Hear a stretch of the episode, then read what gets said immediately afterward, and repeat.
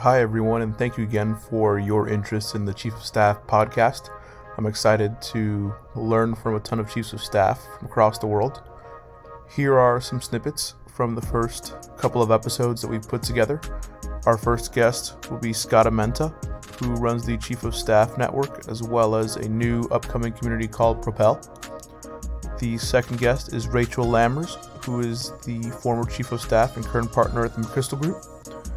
And the third guest is Kunal Ahuja, who is the current Chief of Staff at Codecademy. So here comes the, the big loaded question How do you define the Chief of Staff role?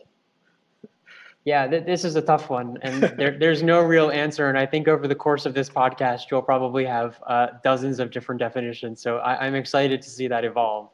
So I think most often chiefs of staff roles they get intertwined either with executive assistant positions and or today biz ops functions. There's some obvious overlap between all of them in some ways, but there's also some important distinctions. So biz ops, those roles tend to be a little bit broader. As a chief of staff sometimes does, these teams are typically really good at parachuting into problems across the organization where teams need additional support, they're mm-hmm. connecting dots, and then they're very often moving on to the next challenge. An EA position is really important as well. They're effectively there to help their, their executive optimize at 100% of their capacity. The chief of staff really differentiates between those two roles um, because they're essentially there to double that executive's capacity. Yep. So they're typically working sometimes in a siloed position and that also means that they're running projects and sometimes handling meetings or communication on behalf of their CEO. That's usually for one or two people at most. That obviously ladders down to the rest of the organization.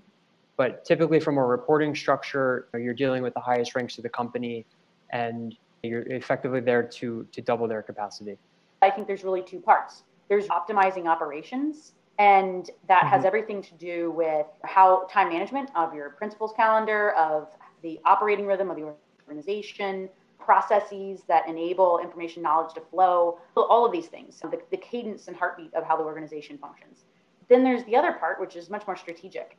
And that gets into are decisions being made at the right time with the right information at the right level?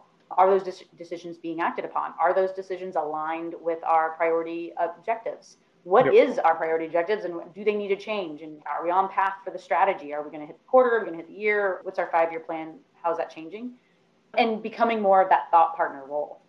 So those two buckets of that strategic level and that operational level are really both equally important in my mind.